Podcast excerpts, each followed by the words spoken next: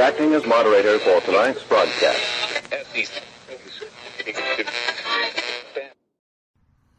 Welcome to Be Reasonable. I'm your moderator, Chris Paul.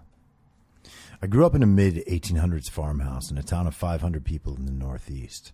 When we weren't in school, our days were spent outside. Not because we were tiny outdoorsmen, but because my mother didn't want to hear us scream at each other indoors. Within our property lines, we had one quarter of a pond, some small rolling hills scattered with maple trees, tiny oaks, and other trees I should not be expected to know by name. There was a creek sometimes. As the years passed, it became much less of a creek. Sometimes it was just a sopping ditch, and forget me nots would grow on its sides during the spring. Year by year, the weather got drier.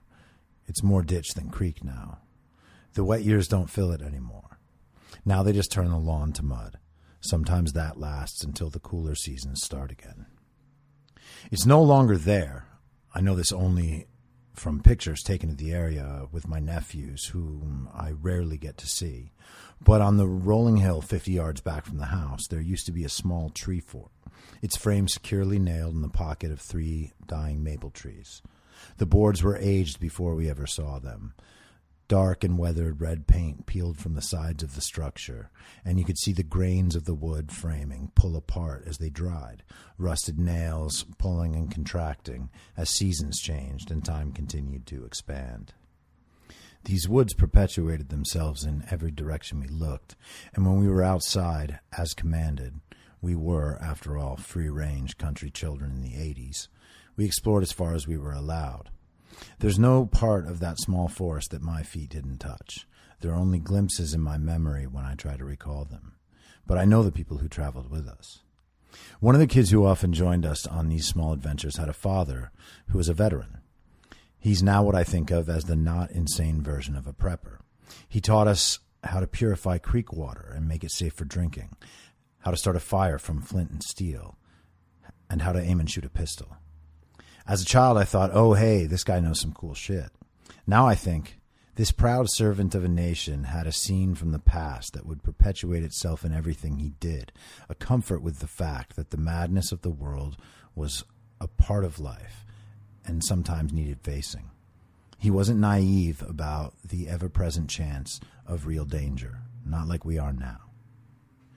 My friend's parents became friends with my parents, and one afternoon, when his family was at my family's house, he ventured with my brothers and I out into the woods up by the tree fort. The barriers then were old stone walls, but they were cracked and collapsing, and our property line extended beyond the one the tumbling piles of stones were meant to represent when they were built. Old broken beer bottles and tin cans with two triangular holes punched out, one for pouring, one for air, were the only man made items we would cross, no matter how far we wound our way through the trees, most of the time. Now and then the leaves and old branches hid boards from small structures that collapsed decades earlier. Now and then these boards had rusty nails in them. Now and then they stuck up at the perfect angle to meet the bottom of someone's Nike high tops, and a moment later someone's on the ground writhing in pain with a rusty spike lodged an inch deep in their plantar fascia. One of us, I don't remember which, ran back to the house to retrieve some parents. Our friend's father raced out into the woods to find his son crying in pain. Without a moment's delay, he dislodged the board and nail from his son's foot tore off the sock, and began sucking the poison from the wound, hoping to avoid tetanus. The closest emergency room was at least a 45 minute drive from our remote town. In the same general time frame, those family friends purchased a boat, the kind with a small cabin below deck with small bunks and a bathroom for long trips. It would stay docked about an hour from where we lived. One summer evening, we were all at the boat for a cookout. Our parents were lounging around, enjoying the food and the weather, laughing probably. Some of the kids were swimming, but not me. I don't often swim twice in one day. Wet, dry, wet again, that's too much. I didn't see what happened, but the same friend was down in the water, out of sight from his parents when he started screaming. His dad leapt to his feet and was flying off the boat into the water, fully clothed, before the rest of us had time to turn around. His son was never actually in any danger. Maybe he was playing, maybe not. His dad made his way out of the water, shook himself off, sat back down on the boat, soaking wet, and grabbed his beer. These actions were quick and decisive and may well have made a difference in saving his child's life. But their effectiveness and their necessity are irrelevant. What is relevant is that this man had long ago lost the illusion of safety and traded it for the knowledge of ever present danger, the will and fortitude to live among it and to confront it head on whenever and wherever it presented itself. His actions, led first by the fear of enduring a world without his child, represented themselves in the sort of conditioned, reactive bravery that used to be a regular feature of our society, possessed by men and women. People around my age were the last people in America to be faced with a real imminent threat of potential physical destruction. Before us, our parents were born in the years following the end of World War II. They were born and raised missing fathers or uncles. Their older siblings went to Korea. Some grew up to protest Vietnam. Others had their number called. Some, like my father, left college shortly before the draft ended, thankfully. Today's kids, no matter what the anti gun proponents will tell you, are not the first generation that learned how to hide under their desks. I was eight years old before Reagan told Gorbachev to tear down the wall. A few years later, we watched the neon green night vision video of American missiles chasing down their targets in Iraq and the Scud missiles of the enemy missing most of what they aimed for. The war was fought in real time on television 10,000 miles away. The U.S. was overwhelmingly successful, and there was never a palpable sense of danger, at least none I could detect. The Cold War ended, and aside from excursions in Kosovo and Somalia, again a world away, the threat of physical danger became so irrelevant a part of life that we began to concern ourselves with smaller and smaller forms of physical safety. Our appetite for risk diminished because of how we imagined we could eliminate it completely. This sense of safety was shaken on 9 11, but the nearly two decades since have reinforced the idea that our moment of danger was fleeting and distant. It was localized, and if we weren't few enough degrees of separation from anyone in the towers or on those planes that day, could we really feel threatened? We've avoided similar terrorist danger by whatever means since then. Meanwhile, we've assured ourselves that our safety is constantly being handled as we de-shoe and unbelt ourselves in the airport for no reason throw out water bottles and toothpaste tubes for no reason, and allow a machine that makes us look like Westworld automatons to scan our genitals. The war or occupation, or however you refer to it now, was fought, again, 10,000 miles away. But this time the war was fought by people the chattering class, the lottery winners by genetics or meritocracy, and you can count me among them if it makes you feel good. Simply did not know. It's easy to argue that a war should or shouldn't be fought when nothing that can happen could ever measurably change your life. This remains true even while vast fortunes disappear in the desert ether, trillions of dollars that some Americans someday will have to pay for. The debt, like foreign wars, is a theoretical danger. Money is a concept. You know, like gender. Now give us free iPhones. There are many things we depend on for our safety. The locks on our doors and windows prevent invasions most of the time. So does living in the country most of the time. Our airbags are there to save our lives when the seatbelts don't do the trick, in the event that the traffic lights and signposts don't do the trick, if someone else's brakes or driving skills or morals don't do the trick. In the event that none of those things do the trick, we have lawsuits to extract money from companies who could have saved us if they were more responsible, or maybe not. But we'll get their money regardless because the system is set up in a way that allows us to push the day we face reality further and further away. We cry through our iPhones on Tempur-Pedic beds about how more must be done to fix everything. We are, after all, the richest country the world has ever seen. How do problems still exist? How does danger still exist? We were told we would be safe. By whom? By whom? I was not told I would be safe. The first day of spring in 1990, while I was sitting in my sixth grade classroom, it began to snow. For a while, we watched it. It wasn't shocking. It could snow in upstate New York on the first day of spring. Outside, it began piling up. The snow got wetter, thicker, heavier.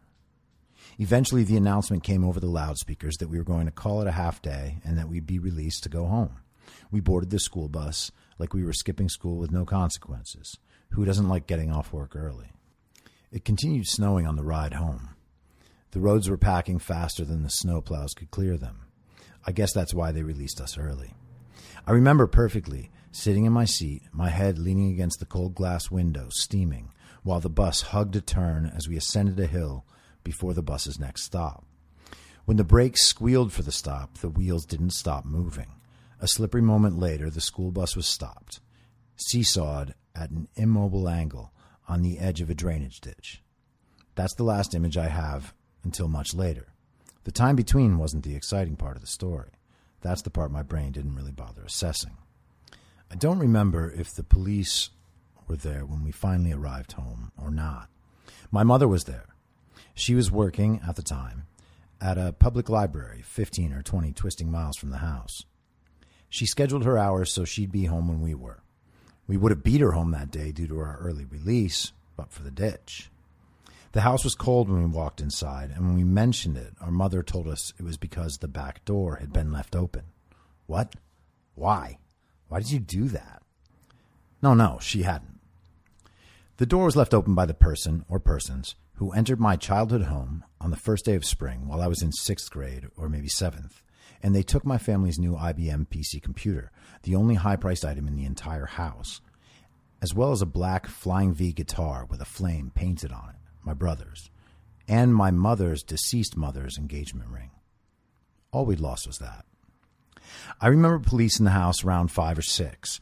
I remember my mother telling us that most criminals were stupid and that's why they were criminals. Maybe. We had dinner later than usual, maybe because of the police, but I'm an unreliable narrator. While my parents discussed parent things in the kitchen, I watched Rescue 911 on Fox. We didn't have cable, so it was grainy. Another home invasion. Another child or small woman on the floor, under the bed, her door locked, frantically calling the 911 operator and whispering, He was just outside the room. There wasn't a single night that passed from that night until I'd been gone a year, two years, for college, that I slept through without planning escape routes in my nightmares. I would play computer games on the replacement computer, now hidden upstairs in my parents' bedroom, so no one looking in our windows at ground level could possibly know it was there. Unless, of course, they simply looked up. It was in front of the bedroom window. And I sat there playing Joe Montana football with a perfect view of the dark country road outside our house. My parents were out. It was dark. The police had said that maybe there was a spate of burglaries, maybe 10 or 20 miles away, that might have been committed by two guys in a light blue van, and maybe there was a connection.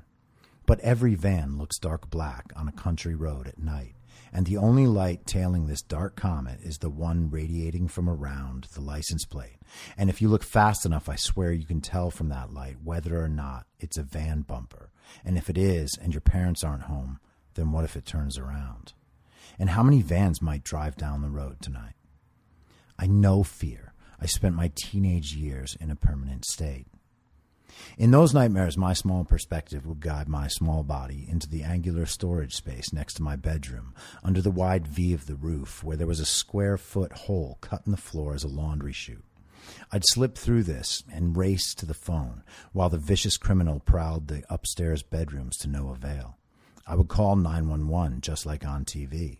But just the same, I'd get a dead line like they have in the movies because that crafty criminal had sabotaged it before he came in. I'd run outside knowing the closest house was an eighth of a mile away or something. In my nightmares, I had no brothers. I would start the eighth of a mile run on my own, and the dream would end there. In some, I'd have acquired a rope ladder that I would hang from my bedroom's second floor and climb down to the same run. Those dreams would always end running. I knew all my escape routes. There would be two ways to interpret the meaning of my absolute state of perpetual physical danger through my teenage years. You could say that I'd have felt safer, slept better, if my parents had done more to make me feel safe. There was no gun. There was no family meeting to plan escape routes. There was only the understanding, satisfactory or not, that it was unlikely something like that would happen again. And in nearly 30 years, it hasn't.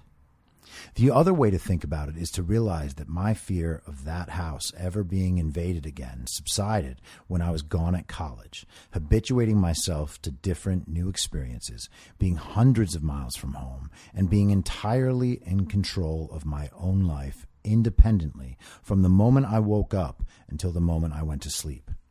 Yes, I have to admit that my parents were helping to fund my education. So if that's a retort to being in control of my own life, it's a bad one, and now you fuck this all up by even making me say it. The second way, though, proved correct. What stopped the nightmares was knowing that I was responsible for my own safety, physical and otherwise, from now on. Rather than planning escape routes at night in my dreams, I spent my days building communities, understanding systems and hierarchies, and A B testing my world. I fixed chewy ramen in the microwave of the common room on my dormitory floor. The next night, a rich kid would teach me how to solve problems with money. There are different approaches. There is protection in the world. It's just not the kind someone else can give you. This realization was no slight to the comfort my parents provided me, not at all. It was the simple understanding that my life was now mine, and the parachute we all think we have as children was never really there, and certainly isn't now. Maybe that's the essence of becoming an adult. Now we are adults. We show up at work on time, or with lattes and excuses. We keep the dinner date we had scheduled, or we say something came up. We ask for the promotion, or we don't. We say yes for safety. We say no for safety. We stay with a bad partner for safety, or we leave them for safety. We stay at our job for the safety of our company health care, or we leave that shit for the safety of our self image because living like this is beneath us. We fail to speak our minds for the safety of not being destroyed by mindless drones on a platform that literally exists in the clouds. Or we say it because we know there's a potential future world far less safe than this one, and there are those who will, unintentionally, with no ill will, bring that world into being. If we lose our jobs or homes, we have the government to save us, or at least we pretend we do.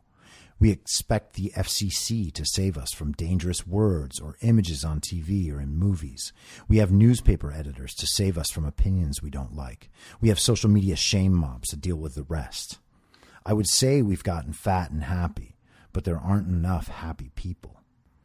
What we are is a complacent people who have bred fear into our very bones, into our DNA. We understand the dangers of the world in action movies where a great hero saves us, or a horror where stupidity is the defining characteristic of everyone around us, and the last victim miraculously survives by doing the most common sense thing possible. Which one better represents the reality in which we operate? We're fed a steady diet of the dangers of the world on cable news and social media. If I've consumed correctly, I can recount the most pressing dangers for you without a second thought men, white men, brown men, Christians, Muslims, gay men, lesbians, women, brown women, transphobes, people who see color, people who don't see color, and people who see color because not seeing color is dismissive and dehumanizing. Everyone is dangerous. Why else would we be forced to practice prohibition of other people? How and when did we decide that the way to deal with our problems was to ask a lower middle class Indian kid working in outsourced customer service if we could speak to a supervisor? We have now been home with our phones and ourselves for four weeks or five or more. Very few of us know. We no longer exist in time, we exist in a void. This void is immeasurable, backward or forward. We imagine this is where and when we've always existed, but we have not. It's easy on the timeline I've described to imagine ourselves somehow outside of history. The possession of this thought alone would be enough to have a gender studies major call us privileged, as if they were on a different timeline somehow. They're not.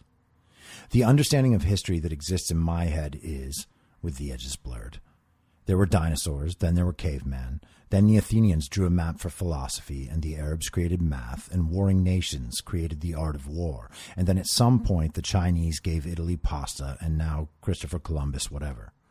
Then some guys in wigs had a meeting in Philly and wrote some stuff about which men say what. And then Harriet Tubman freed the slaves, and now we're here, right?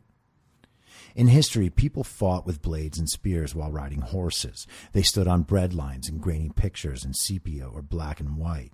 They fought wars in period pieces in planes we could knock out of the skies with a slingshot, as long as a famous actor was the one shooting. People had polio and wheelchairs. Those are only for cripples now, or people in the airport. And we're not allowed to say cripples. That's how far removed from history we are until we're standing six feet from the person in front of us in the line to buy dog treats at Trader Joe's as the back of the line stretches two blocks in rear view and the front of the line twists through stanchions and around parking spaces, like the 45 minute wait in line was for Space Mountain and not relatively inexpensive milk. We give up finding toilet paper after the fourth or fifth store. In the history books, we saw bread lines as a mark of poverty and lack, rather than a part of the day we just dealt with. Whatever happened in the past couldn't happen to us now. We're past that point. There is no lack. We're not impoverished. The lines we stand in are a temporary state. We will soon decide life is normal again, and these lines will become blips and outliers. None of this is history. None of this is even real. In history, our exotic goods like spices and tea and luxurious silks came to our shores on great ships that navigated waters made peaceful by the guard of strong navies and peace treaties. Now we get six pairs of socks for $2.99 that teleport here from China directly onto small metal hooks on the perforated walls of Target. Those metal hooks only there by virtue of teleports from Ohio or Arkansas or maybe one of the Dakotas. The goods arrive on schedule. The seas are not threatened. Except in those places where they are. We live in a world where countries still attempt to dominate shipping routes, and surprisingly, they do so not to our advantage. There are still leaders of very powerful nations uninterested in the sort of peace we propose, the one pursuing the good of American citizens. And because the supply of cheap socks and iPhones never dries up, we get to imagine that they never could threaten it. We get to imagine that the nations we trade with seek our betterment in the same ways we pretend to seek theirs online and in the academy. Search your heart and mind. Is there any small piece of you that has any clue what it's like to wake up a lower middle class Chinese citizen whose entire family's labor is traded by force to make your iPhone and socks cheaper? I can assure you, I have no understanding of this. Yet we expect them to be acting ever in our interest because, like you, O saint of non binary sociology, O master of dance therapy, O sage of cultural appropriation. They're only acting in a way that ushers in our common utopia, where we can shop for live pangolin if the appetite arises, and they can watch Grey's Anatomy when they leave the factory floor to the dorms that house its indentured servants with suicide nets outside the windows. We learn what we need to learn from the movies our mass popular culture produces after checking with the country who, through intention or negligence, released a pandemic upon the world. Every superhero movie you've watched for the last 15 years was approved of by the same people who told you the virus couldn't touch you. That fantasy was repeated by a media chock full of people who were the children of people who made good decisions. Those children wore bike helmets until they wore bike helmets and elbow pads, until they wore bike helmets and elbow pads and knee pads and cast custom mouth guards. We busied ourselves with branded cereals and branded backpacks and branded genres of music, and now we stand next to branded displays in branded stores for backpacks we wear and branded pictures which we hope to monetize because once we can do that, everything becomes easy. Our opinions are handed to us by those who spent the time to cultivate them for profit, and now we cultivate the same in hopes of profiting ourselves by fitting in. We order our lattes at a certain temperature with a certain kind of milk. We stay in our homes and tell ourselves it's not so bad, right along with the media figures who grew up safe just like us. The problem with delegating our thinking to our media and cultural surrogates is that they know almost nothing about our lives. We imagine because we follow them on Twitter, their lives are the same as ours. If they say shelter in place, they're probably right. They know how it is to stand in an hour long line at the grocery store. We pretend to know this about them while they joke about how long Postmates took to arrive. They scream at their neighbors for not wearing masks while walking their dogs as they wait for a delivery driver to set their food down 10 feet away, already knowing that they tip 25%, or maybe not. No, they wouldn't do what you do in the same situation. No, they don't feel what you feel trapped inside, unable to work while they get paid to scream at Trump from their laptops, eating Hot Pockets for the kitsch factor, while you go broke paying rent, jobless, and eating Hot Pockets for sustenance. This is why we have no answers to questions of morality. We've never had to consider the questions in the first place. We just accepted a standard. We understand how poor people live through stories a Harvard graduate told us. They expect the poor to hold out just like they are, but they're not holding out. They're not struggling through. We are in a state of static pause because our betters told us that's what we must do. But for how long? We're days or weeks, probably not months, away from some public leader telling us it's time to go back to work. We will pick up the pieces of the society we systematically dismantled in the interest of future safety, in the interest of attaining once more the illusion of safety. We're sure it's only a few steps away. We can Hansel and Gretel our way back. Surely we remember the path. The only thing that's stopping us from walking confidently into this future is the unsafety of it all. Accept for the sake of argument that our current fetal ball is unsustainable. We cannot live each day in our apartments and houses. If you think we can, congratulations, you're part of the problem. You live in a way the rest of everyone can't afford. Your encouraging admonishments about how everyone breathing freely in public is killing someone's grandmother are very interesting to everyone who doesn't have to worry about people close to them being unable to eat because we step each day closer to lack, which moves us each day closer to anarchy. We can pretend a state of chaos only exists in history next to the bread lines until we remember the bread lines are just down the street we were never promised safety. Our political leaders now promise us they will pay our debts and educate us to prepare us for jobs we wouldn't otherwise be equipped for, convincing us that our moves up the rungs of the ladder will be enabled by a helpful government in a way we couldn't possibly achieve on our own. They do this to take more power, knowing all the while they will not give us the safety they promise. College isn't something we choose to invest our time and money in now, not that it's still worth it. It's merely four years of state sponsored accreditation that will enable us to hang a framed certificate on the walls of our home offices in the backgrounds of our YouTube videos as we assume our rightful perch in society's power structure. Now we are on top. Below us are the capitalists, the greedy, and the vain. We heroes take the top for ourselves, and here we practice safety like yoga. Namaste.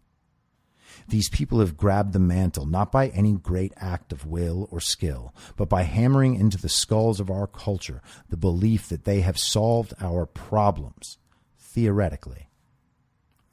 We systematically, intentionally, halted and destroyed the health and prosperity of our society to save the most vulnerable, and hopefully we did. We hope it was worth it. It can be if we make it so. But making it so means stepping beyond the boundary before we're theoretically willing to.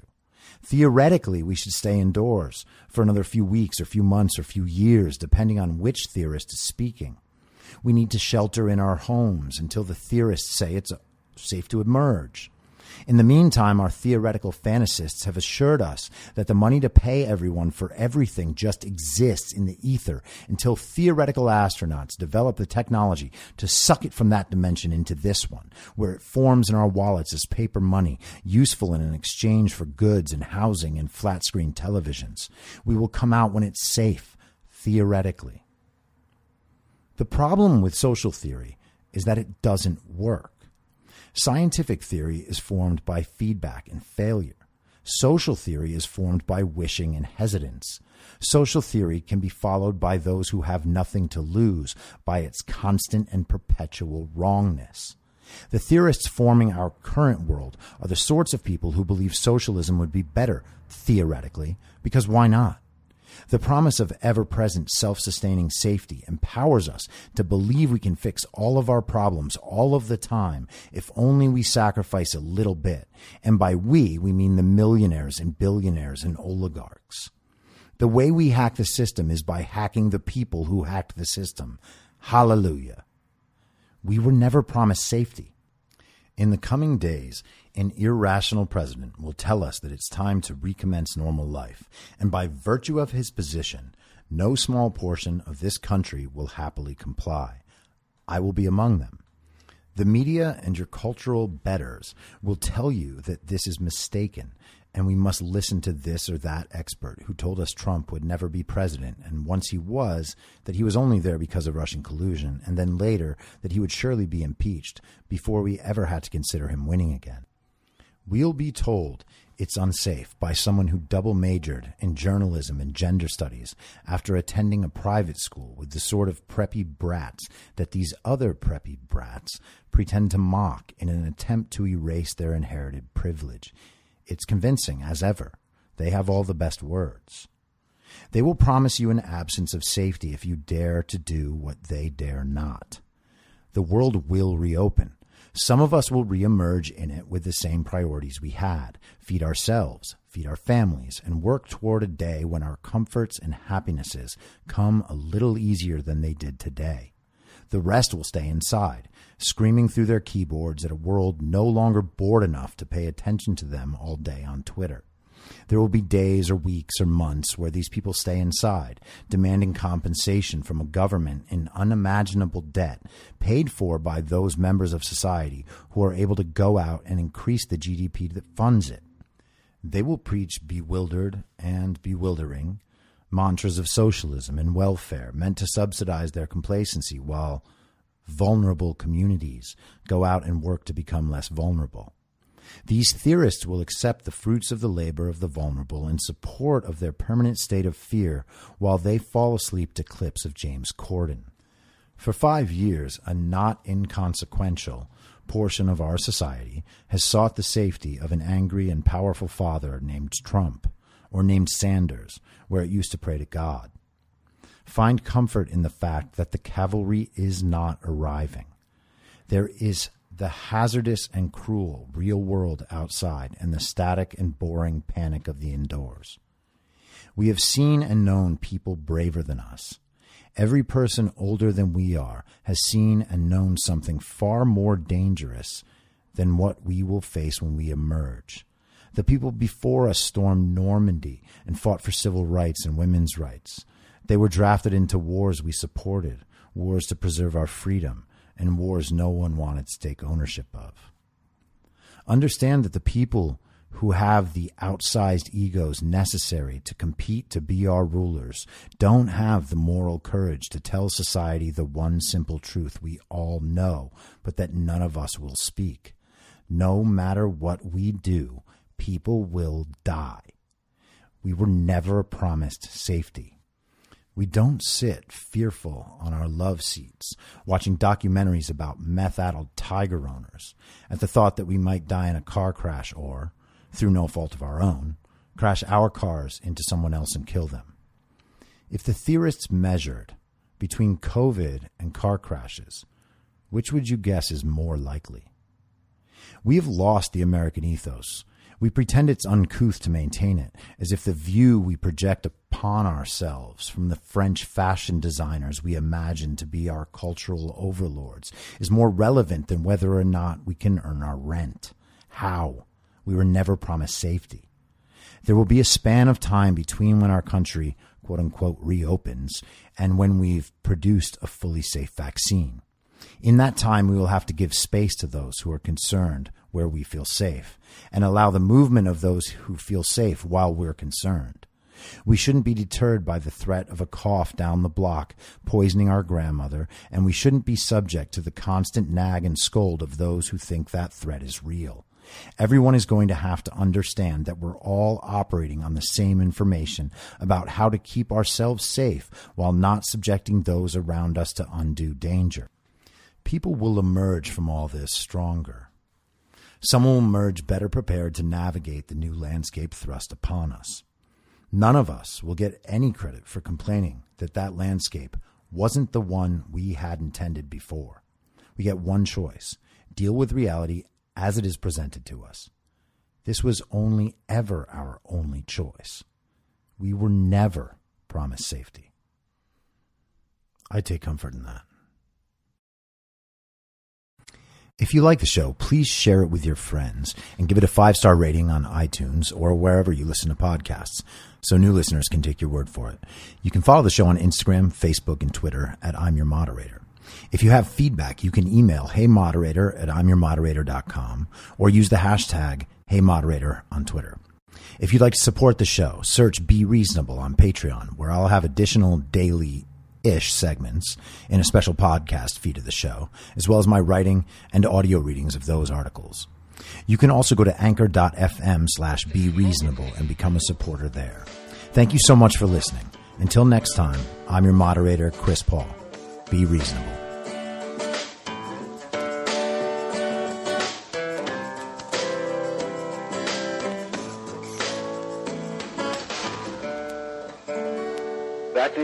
Moderator for tonight's broadcast. In my mind, that's the end game. Thanks for listening. If you'd like to follow what I'm reading and thinking throughout the day, you can do that by downloading the Telegram Messenger app and going to t.me slash I'm your moderator. On social media, you can follow me on Truth Social, GETTR, and Gab at I'm your moderator. I also have channels on Rumble and BitChute. If you'd like to follow the writing, you can find me at imyourmoderator.substack.com. The merch site is cancelcouture.com or go direct shop.spreadshirt.com slash cancel dash couture.